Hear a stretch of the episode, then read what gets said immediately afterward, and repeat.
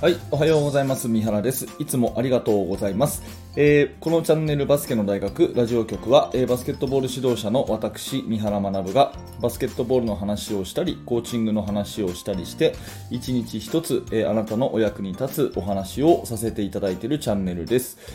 はい、えー、今回は5月の20日木曜日ですね。皆様いかがお過ごしでしょうか？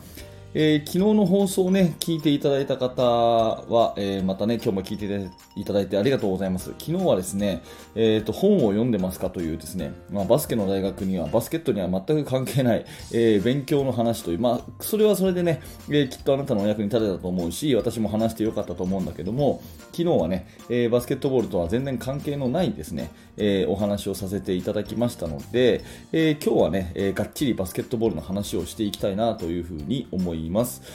はい、えー、今日のテーマも何かっていうと、オフェンスをパターン化すべき理由ということで、えー、まあ、オフェンスはですね、まあ、大きくざっくり分けて、フリーオフェンスとですね、えそれからフォーメーションと2つあると、ね、大きくざっくり分けて、フリー、自由にやっていいよっていうオフェンスと、えー、まあ、フォーメーションと、2つあるということですね。えー、ただですね、まあ、この中間点みたいなのはもちろんあるんですけども、まあ、ざっくり分けてこの2つとしたときに、どっちの方がやりやすいかっていうとですね、えー、まあフリーオフェンスの方がやりやすいっていうふうに思われがちですが、実はフリーオフェンスって結構難しいんですよね。まあ、むしろ一番難しいって言ってもいいかもしれないですね。うん、選手5人にボールを1個ポーンとあの私ですね、よし、お前たち自由にやれっていうのがですね、一番実は難しくて高度なバスケットなんですよね。うん。で、えー、じゃあパターン化ある程度した方がいいよねっていう話になってくるわけですが、まあそのね、1から10まで全部こうフォーメーションで決めるっていう方法もあれば、ある程度のね、えー、道筋だけは決めておくとか、まあその辺の、えー、ところはコーチの好みによっても違うんだけれども、まあ、少なくともですねある程度はパターン化すべきだなっていうふうに私は思っています。この時はこう動こう、この時はこう動こうっていうふうにした方が、えー、全くもってフリーよりは絶対にやりやすいっていうそういう考え方ですね。で、えー、ここからが本題なんですけども、じゃあオフェンスをねパターン化するとなると何がいいことがあるかっていうことを今日はね深掘りして話をしたいんですが、えー、いつものように3つ話をしたいと思います。1つ目はですね、えー、お互いに邪魔をしなくなる。お互いに邪魔をしなくなる。これが1つ目ですね。で2つ目はですね、えー、選手の弱点が隠せる。選手の弱点が隠せる、うん。そして、えー、3つ目は、えー、選手が練習に取り組みやすい、選手が練習に取り組みやすいというこの3つ、私はオフェンスをパターン化すべき。まあ、理由というのはこれかなというふうに思ってるんですけれども、えー、一つずつお話をしていきます。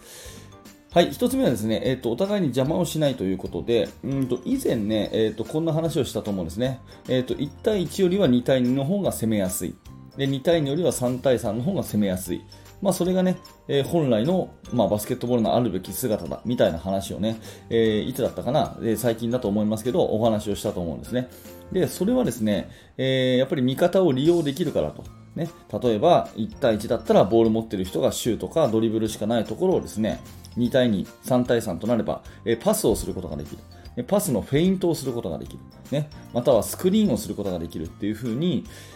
そのお互いに利用しながらですね、お互いにね、助け合いながらプレーができるから、人数が増えれば増えるほど本当は攻めやすくなるはずなんですよね。うん、ただし、実際に試合をやってみると、どうやらごちゃごちゃすることが多いということは、多分指導者の方だったら絶対経験されてると思うんですよ。これは、やっぱり思ってることがみんな違くて、バラバラで、まあ、もっと言うとみんな攻めようとしてて、ぐちゃぐちゃっとなっちゃう。で、お互いにお互いが邪魔しちゃうっていう、そういうことがですね、オフェンスの非常に難しさの一つなんですね。うん。だから、オフボールの役割って、まあよくね、オフボールは動いた方がいいとかね、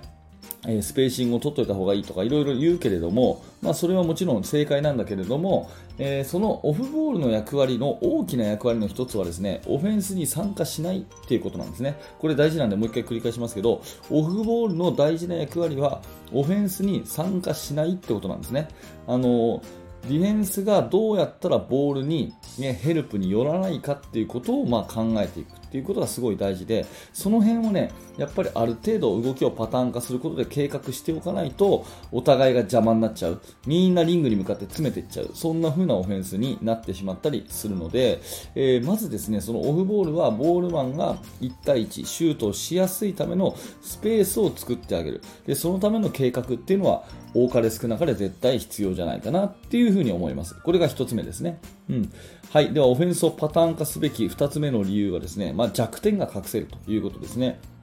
例えばドリブルがすごいね、えー、得意で、えー、スピードがあってけれども背がちっちゃいという選手いますよね、まあ、ドリブルとかねスピードはすごくあるけども背がちっちゃい。でそんな選手をね、えー、ゴール下で勝負させることないじゃないですか、うん、逆にね背がすごく高くてえー、リバウンドとかジャンプ力はすごいけれども、うん、外のシュートは苦手っていう子いますよね。そういうこうアウトサイダーでプレーさせる必要ないですよね。ただそれもですね、フリーオフェンスだとみんながガチャガチャガチャガチャと動くので、えー、結構ですね、そういう苦手なところでボールを持ったりとかですね、うん、あのすごくあの得意なところでですね、えー、ボールを受けられなかったりとかっていうことが結構あるんですよね。だから自分たちの強みをまあ生かすっていうことと同時にその弱点を隠すための計画っていうこともできると思います。えー、まあ、例えば NBA なんかでよくありますけど本当にね、えー、と背が高くてビッグマンでですねただボールハンドリングはあんまり、えー、得意じゃないっていう選手がいたとしたら必ず NBA だったらこれスクリーナーとして使うんですねスクリーンをする人っていうことで使うんですよねっていう風に、えー、適材適所でパコッと当てはめるとですね、まあ、その人の長所が生きると同時にやっぱり弱点を隠せる。うんあの余計なことをさせないというようなところ、これ絶対必要だと思うので、まあ、こういったところでですね、まあ、オフェンスはある程度パターン化した方がいいんじゃないかなというふうに思います。うんはい、これが2つ目ですね。で、最後3つ目、オフェンスをパターン化すべき理由の3つ目は、まあ、練習しやすいということですね。選手がやっぱり役割が分かってて、うん、この時はこう動くんだな。で自分の役割はこれだなっていうのが分かるとですね、えー、そのチーム練習はもちろんなんですが、まあ、個人の、ね、自主練習例えば朝早く来てね少し10分でも20分でもシューティングするとか、まあ、よく多くの学校やってると思うんですけどそういう時もですねただ漠然と打つんじゃなくて試合のこの場面でこういうシュートを打つからこの練習をしようみたいなことがですね、まあ、自分で分かってくるということでこれがまああの約束事のない、ね、フリーオフェンスであればですね、まあ、何やっていいか自分がよく分かんないと。うん、なんとなく自分がやろうと思うとお互い邪魔しちゃうし、ねえー、得意なことがあのできるようでできないし、まあ、何やっていいか分からないとなるとですねやっぱりその練習にも身が入らないということになっちゃうんである程度パターン化してあげることで、えー、その人の課題が明確になって練習もしやすいと、まあ、こんなようなところがあるかなというふうに思います。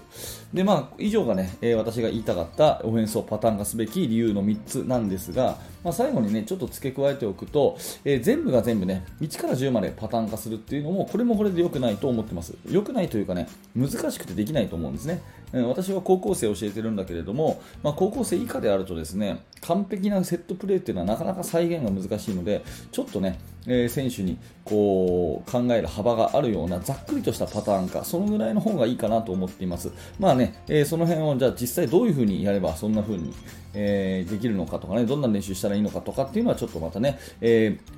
改めてお話をしたいなと思うんですけれども今日はね私が言いたかったのは全くフリーにやれっていうのは実はね、えー、一番難しいんだよ、まあ、そんなようなことだけお伝えできればいいかなというふうに思っています。あなたのさいあの、えー、参考になれば幸いに思います。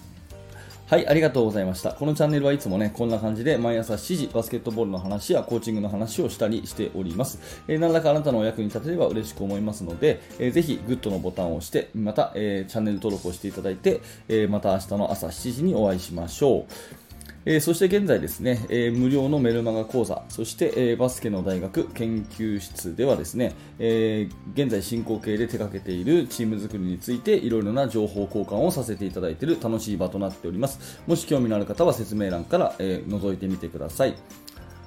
はい、本日も最後までありがとうございました。三原学でした。それではまた。